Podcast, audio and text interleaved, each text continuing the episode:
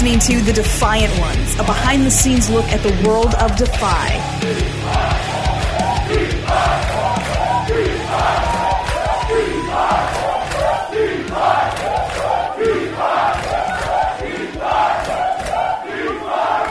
Right now on the Defyant Ones, we have a legend, Kevin Sullivan. Welcome to the show, man. Oh, this is my pleasure. I mean, this is on my bucket list to come to Defy. Is that true? Yes, it is. I mean, this is my first time. You know, what I noticed, everybody's got a smile on their face, great company, uh, everybody's happy.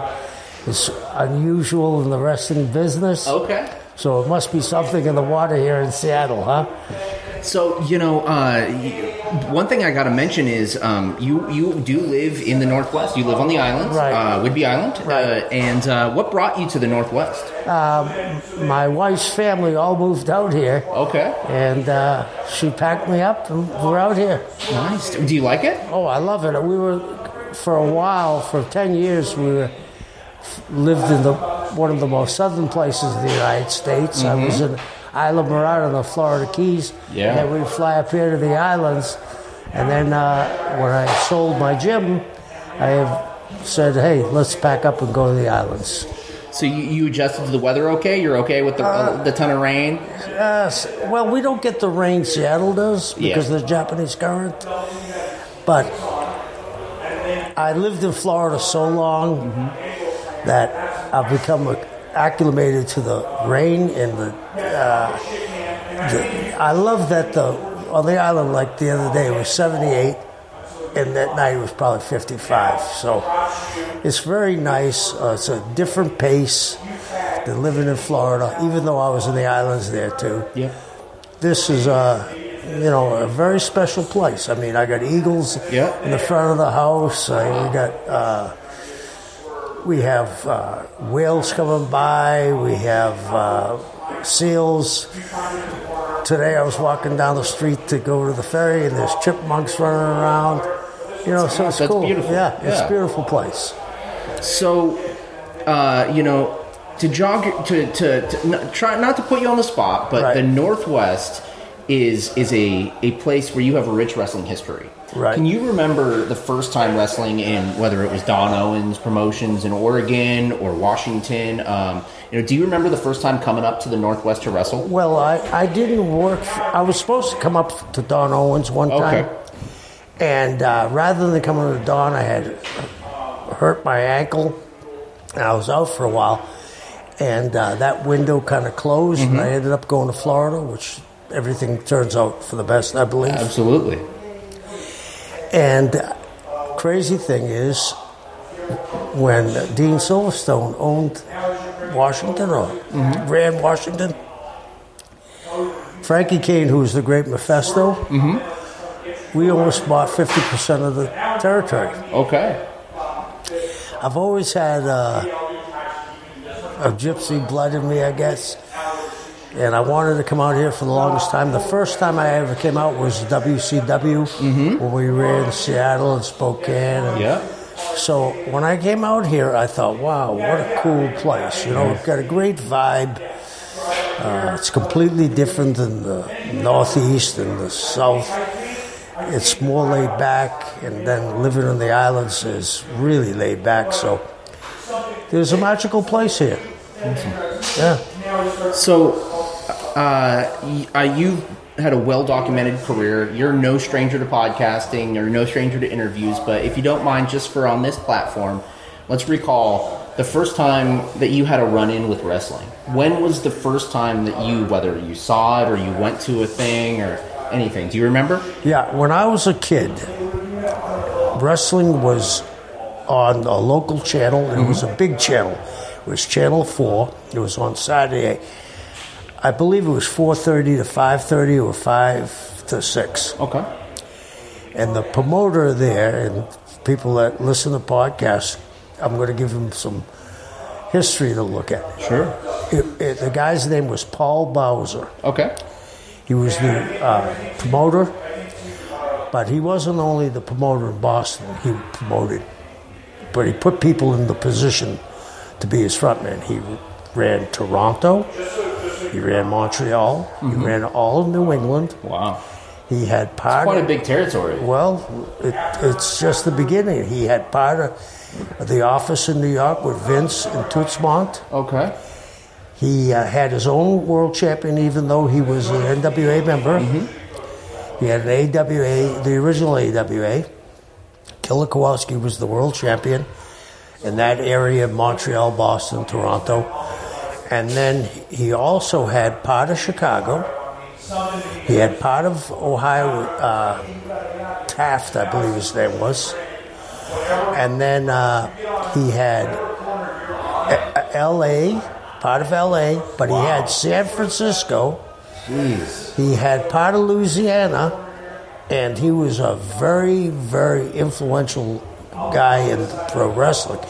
In fact, his last show, he had it on a sellout, and he died about four days later. So that wrestling was when I was a kid. I saw all the big stars off the original Dumont Network. Okay. Kowalski, Yeah. Yukon Eric, Pepper Gomez. I mean, how could you not fall in love with pro wrestling? Right? Yeah, so that was my start, and then I wrestled amateur for 10 years. Yeah. I had a pretty good career. And then uh, one time I was working out at the Boston YMCA Union. It's the second oldest athletic club in the United States, Yeah. next to the New York Athletic Club. And this guy came up to me and said, You want to work out? And know, he was about 180 pounds, and I was about 200 at the time. And we became friends and he was from the DeBerry family in South Africa who owned the diamond mines. Wow. And he had been uh, an actor on the soap operas in New York. He had done Arrow shirts as a model. The only thing he wanted to be was a pro wrestler, but it was beneath his stature in South Africa. Yeah. And uh, he said to me, Do you want to try this pro wrestling? And I said, Yeah. So he had booked me in uh, Montreal, and they also booked me in uh, Brooklyn, New York, 234 Broadway upstairs. I was the only Anglo in the gym.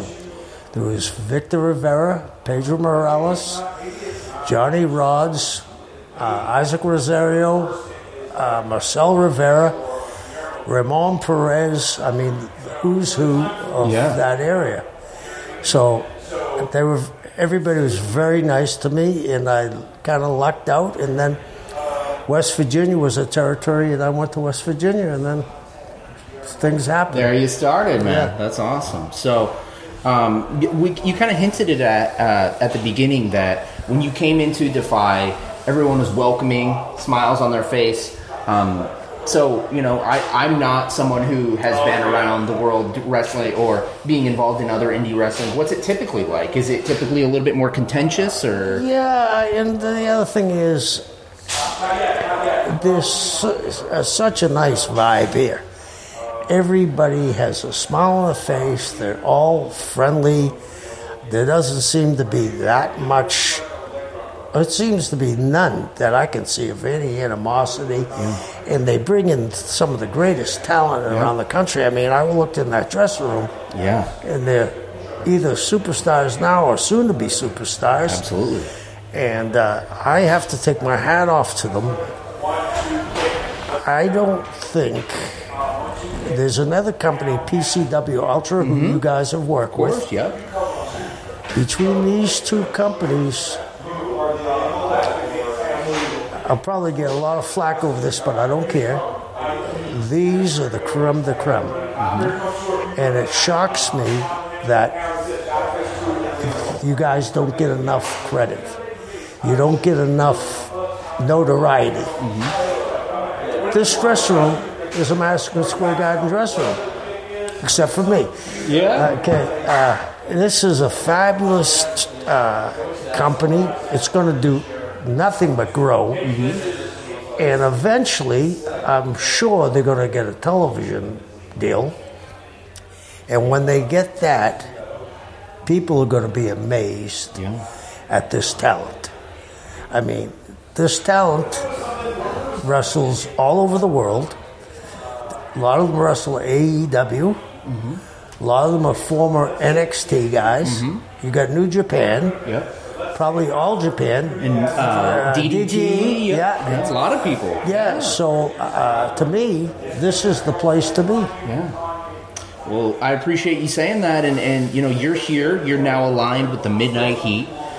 A lot of people don't like the Midnight Heat, but you can't lie. They are getting the job done. They're incredible wrestlers, and you know not not fan favorites, but certainly doing the damn thing. So uh, now that you're here in Defy, you know what what would you like to offer? Is um, do you want to kind of bring some of your knowledge and wisdom throughout the years to help Defy? Yes, I'd like to do that, but the midnight, I would like to be their advisor. They were nice enough to invite me to come to tonight, and I think these guys have no limitations. These guys, uh, the funny thing is, their first name, they remind me of the Midnight Express. They Yeah. work that in tandem that well. These guys were once your tag team champions. And I always say, once tag team champions, they're the future tag team champions. I think they uh, just need uh maybe a little direction and maybe a nudge. Sure. These guys are going to win the titles back. All right. Right on. Well, you know, Kevin Sullivan, it's been such a pleasure to have you for the few minutes that we could we could get you. And you know, what uh, one what is one match to put you completely on the spot? One match throughout the history of wrestling that you would say Defy fans need to look up right now. You know, whether it be something within the last 20 years, something old school, something you saw as a kid, just something out of your mind that we need to see. Well, just recently, and this wasn't a match, it was an interview. Sure. Daniel Bryan was uh, had a match earlier that I saw with uh, Jon Moxley. Oh, yeah. It was you got to watch it. But I saw Jon Moxley and Eddie Kingston do an interview, and I watched it about four times. Then I turned off the sound and watched it. Eddie Kingston is one of the greatest talkers I've ever seen. I took put him in one of the top five. That includes Piper, Dusty, Superstar, uh, Flair, and uh, King Curtis Iaukea. Not only can he talk, his facial expressions. When I turned them to mute, I saw anguish. I saw hate. I saw insecureness. I saw a quizzical look on his face. And at the end, he had his composure back and dotted the I's and crossed all the T's. One of the greatest interviews I've ever seen. Man, that absolutely, man, and he's he's here this weekend, so Yes. you get to chat with him if you want, and you know, um, you know, this is such a stacked, um, you know, locker room tonight for this weekend, and it's a pleasure to have you here, Kevin. It's my pleasure to be here, and thank you very much for having me. Thank you. It's the Defyant Ones. The